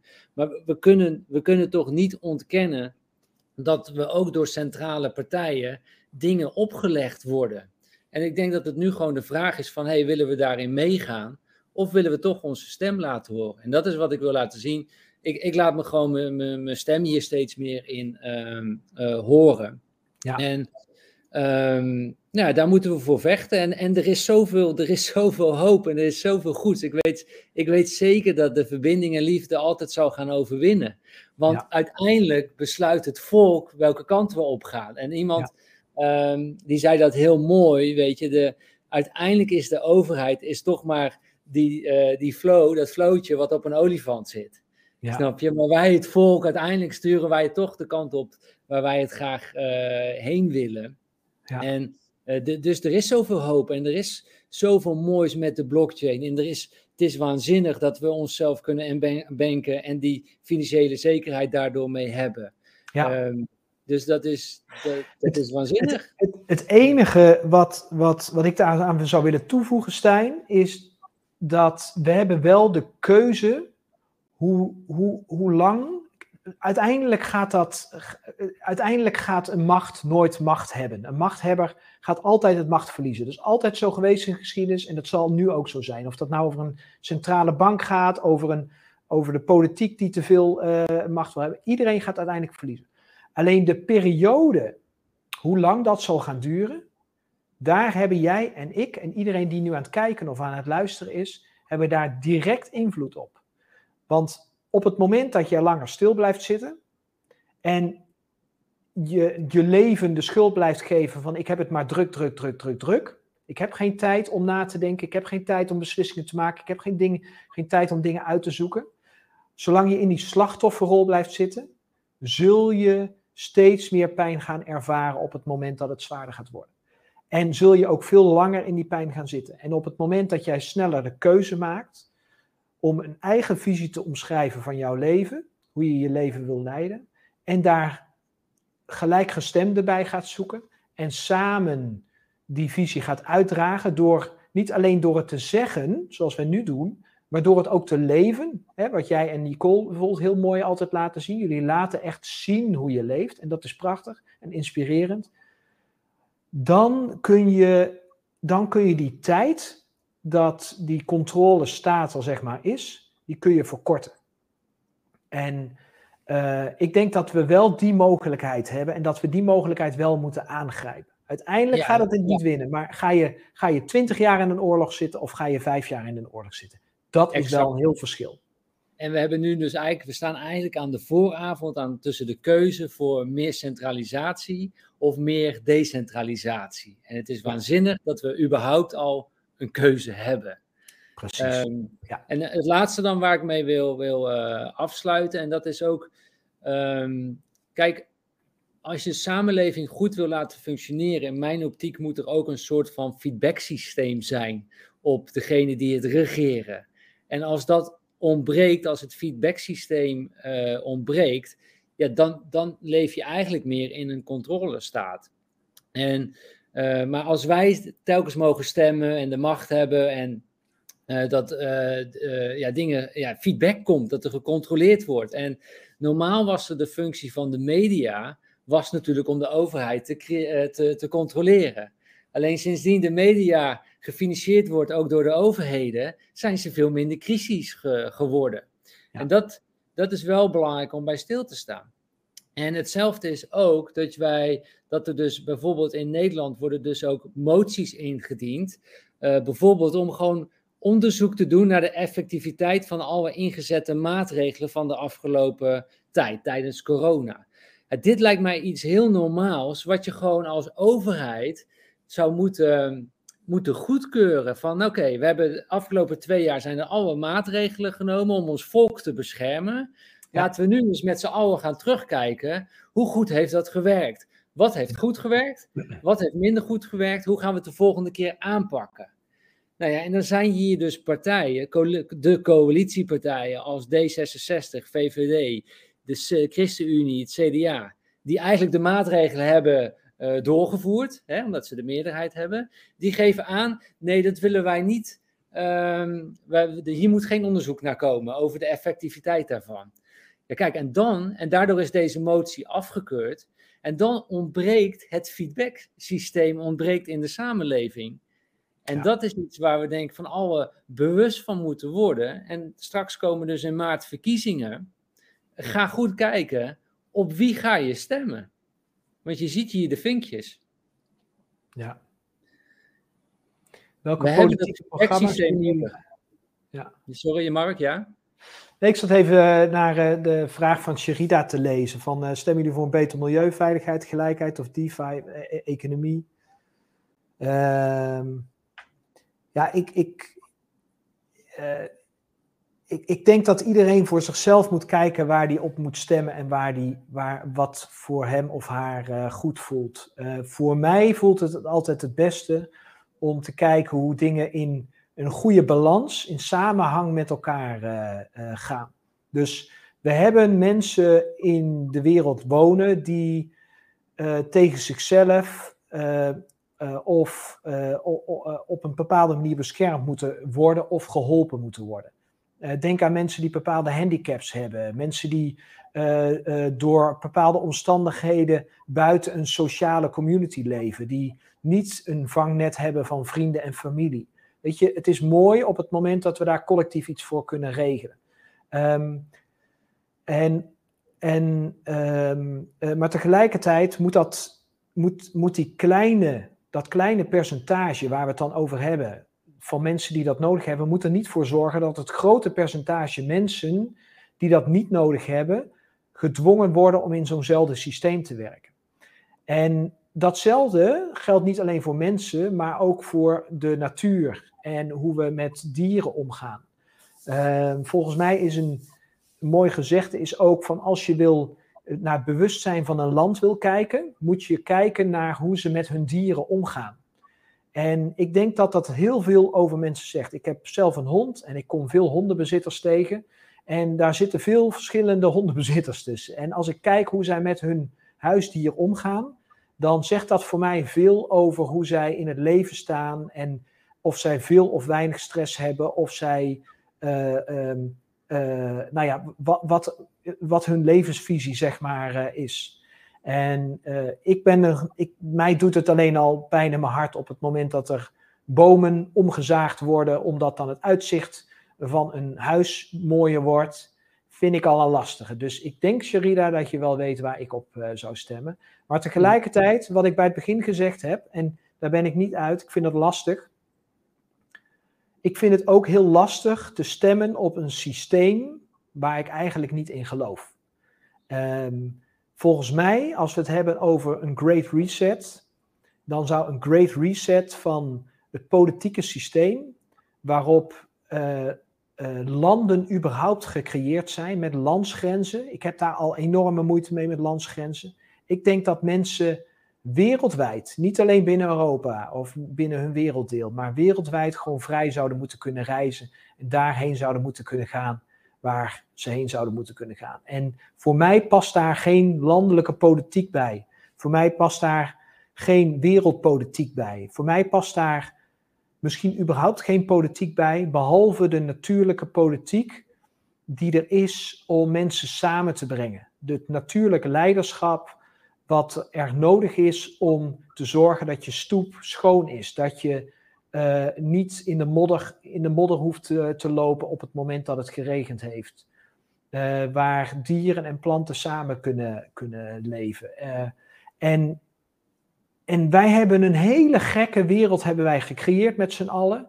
Waar je paspoorten hebt om een grens over te steken. Een grens die een vogel niet ziet, een eekhoorn niet ziet, maar die er opeens voor mensen wel is.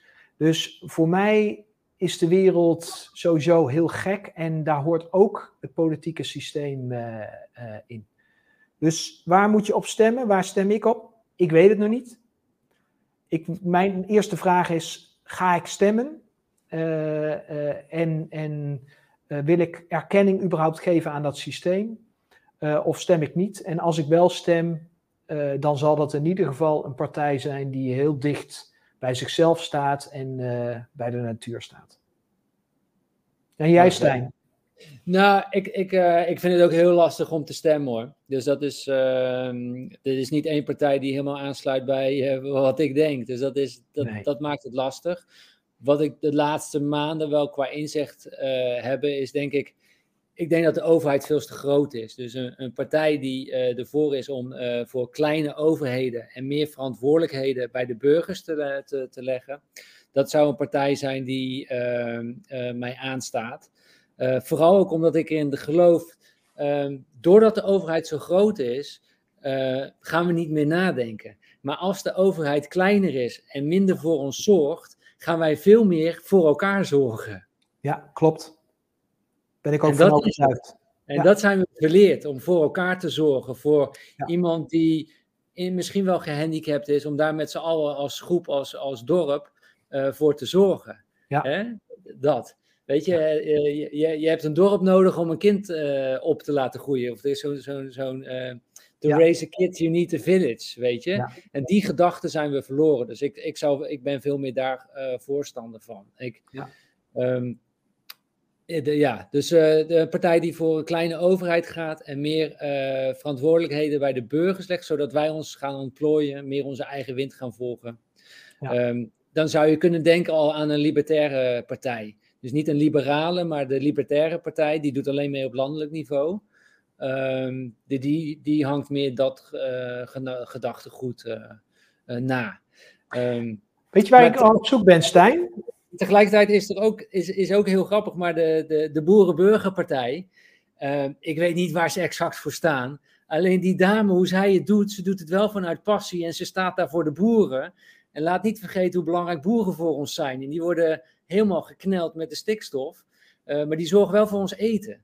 Snap je? Dus ik heb ook wel weer sympathie voor haar. Gewoon puur, natuur, echt. Bij haar heb ik nog het gevoel dat ze voor de burger staat. Ja. Maar ik heb niet onderzocht wat ze precies doet met haar uh, uh, partij. Um, dus, uh, weet, weet, je wat mij heel cool lijkt, Stijn? Een, een, een, kijk, als je gaat kijken, wat moet, wat moet de politiek doen? Die moet, volgens mij, hè? Ja. moet vooral zorgen dat er een sociaal vangnet is voor mensen die geen sociaal vangnet hebben. Zeg ik dat goed? ja, dat er een, socia dat er een economisch vangnet is, uh, dus dat ze niet hoeven te sterven op straat, als ze zelf geen sociaal vangnet hebben. Want als je zelf een sociaal vangnet hebt, heb je vrienden, familie en dan ga ik ervan uit dat zij voor jou gaan, uh, gaan zorgen. Um, dat zou uitstekend in de blockchain geregeld kunnen worden. Koppelingen everywhere. Um, dus uh, het lijkt me interessant om daar naar te gaan kijken. Je hebt um, in, ik meen Letland of Estland, heb je een, heb je een uh, systeem. Die hebben daar nu al bijna tien jaar geleden hebben die een systeem gebouwd, uh, um, een politiek uh, systeem, compleet geprogrammeerd. En niet in een blockchain, maar daar zijn ze nu wel mee bezig om dat daarna over te gaan zetten. daarmee kun je als niet-Europeaan kun je een Europees eh, eh, een, niet een, ja, een, een, paspoort krijgen of een, een BSN-nummer eigenlijk krijgen. Waardoor je een bedrijf kunt starten in Europa. Je kunt er niet fysiek wonen, hè, want dat verbiedt de Europese Commissie. Uh, of dat, hè, dat, staat, dat staan ze niet toe, maar je kunt wel een, een, een, een, een bedrijf hier hebben. En ja, dan zul je denken, hoe kan dat dan? Nou ja, gewoon, maakt niet uit. Als je een online bedrijf hebt, kun je natuurlijk overal gewoon zitten. En de ideeën die zij daar hebben en de, de hoeveelheid mensen die daarvoor nodig zijn om, om dat systeem te blijven laten draaien, ik vind dat onwijs interessant. Ja. En ik hoop stiekem dat er een decentrale blockchain-omgeving komt, waar we dat soort dingen in kunnen regelen. En er zijn al best wel wat ideeën, ook een aantal jaren geleden ge, gelanceerd. Bijvoorbeeld ziektekosten. Er, is, er zijn ideeën gelanceerd en ook proeftrajecten al gestart met een, uh, een ziektekostenverzekeringssysteem in de blockchain geprogrammeerd, waarin iemand automatisch vergoedingen krijgt op het moment dat je dat inderdaad nodig hebt in dat systeem. En ehm, dat werkt nu nog heel lokaal. Ik moet echt opzoeken waar, want het is te lang geleden dat ik het gelezen heb. Maar het werkt heel lokaal, werkt het. En daar start het natuurlijk. Um, maar zou ook groter kunnen werken. Of datzelfde systeem zou ook een meer lokale communities kunnen gaan werken. Dat lijkt me prachtig. Nou, ik denk dat we hiermee ook het, uh, het af kunnen sluiten, Mark. Ik, denk, dat we aan de, de vooravond staan voor een keuze tussen gaan we voor meer centralisatie of voor meer decentralisatie. Um, en dat was het idee ook van deze livestream. Daarin hebben we onze gedachten met jullie uh, gedeeld. Naar aanleiding van een uh, congreslid in Amerika die zei van... hey, we moeten niet bitcoin bannen, maar we moeten die digital um, uh, bank currency gaan ver verbieden. totaal andere gedachten, wat we nog niet vaak gehoord hadden van politici. Um, maar dat is het. Weet je, wil je meer centralisatie of meer decentralisatie? Eh, de kans is er nu. Ehm, dus denk daar eens over na, hoe jij eh, in de keuzes die je de komende maanden gaat, eh, gaat maken. En hetzelfde geldt ook voor ons, weet je. Ik zou ook met alle liefde en plezier van dit YouTube-platform afgaan, omdat ze gewoon überhaupt mensen censureren. Ja. Tegelijkertijd zitten wij hier ook wel een beetje vast op het platform, omdat ze het bereik hebben. Ja. En dat is het kip en het ei. Maar als dat platform van decentralisatie van, voor YouTube er is, zullen wij daar ook gebruik van gaan maken. Gewoon het, het feit dat mensen gecensureerd worden omdat ze een andere mening hebben of onderzoek naar iets hebben gedaan. En het ligt niet in lijn met wat de centrale macht wil. Ja. Het is nog niet, wil niet zeggen dat het meteen fout is of dat het goed is, maar het moet gewoon publiekelijk zijn.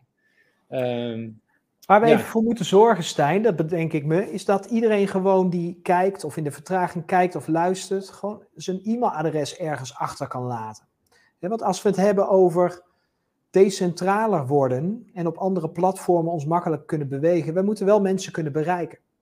Dus uh, laten we voor de volgende keer voorbereid hebben dat mensen zich daarvoor kunnen inschrijven voor onze mailinglijst. Sterker nog, die, de, dat is er. Hè? Dus ah. onder de video uh, staat er een linkje waarop mensen zich kunnen aanmelden. En dan ontvangen ze altijd een mailtje op de dag van de uitzending waar we gaan uitzenden. Ja, dat zou enorm helpen, omdat de e-maillijst hebben we natuurlijk in eigen beheer. Die, uh, die downloaden we ook. En die staat op onze, nou, hebben we als backup op onze computer. Uh, daarmee kunnen we jullie altijd in, in, contact staan. En kunnen we zeggen van, hé, hey, we zitten niet op YouTube, maar op een ander uh, platform. Dus ja. Dus dat linkje is onder de, de video. En als laatste heb ik ook nog wel een oproepje aan iedereen, is als deze video zo is afgelopen, dan kun je ook een comment doen onder deze video. En mijn vraag is aan jullie om een comment te geven uh, met daarin waarover wil je dat wij nog meer een livestream gaan, uh, gaan maken. Dus uh, draag je onderwerpen aan. Doe dat als comment onder deze video. Wij lezen ze allemaal, we geven er ook antwoord op. dus we zouden het heel tof vinden als jullie een onderwerp willen aandragen. Dan gaan we daar, bijvoorbeeld volgende week, dinsdag zijn we er weer, 8 maart om 11 uur. Uh, Gaan we daar een livestream over maken en onze gedachten over dat onderwerp delen, wat jij uh, uh, aandraagt. Dus doe dat alsjeblieft. En heb jij nog iets te zeggen, Mark? Of tot volgende week? Nee, ik, ik zit nog even de chat na te kijken. Ik vind het cool. Emmy heeft het boek van Rijn de Vries gekocht, dus de Revolutie door Schuld. Hij is pittig, Emmy, maar je komt er zeker doorheen. Onwijs interessant. Dus gefeliciteerd met die beslissing. ja, leuke reacties. Het is echt ja. Leuk. En uh, dit is ook nog wel uh, een goeie. Is de, de, de mailinglijst decentraal? Nee, hij is niet decentraal. Hij wordt georganiseerd door één partij. Maar daar kan ik op zich wel vrede mee hebben als ik uh, maar de vrijheid heb om het te downloaden. Ja. En, en dan is het oké.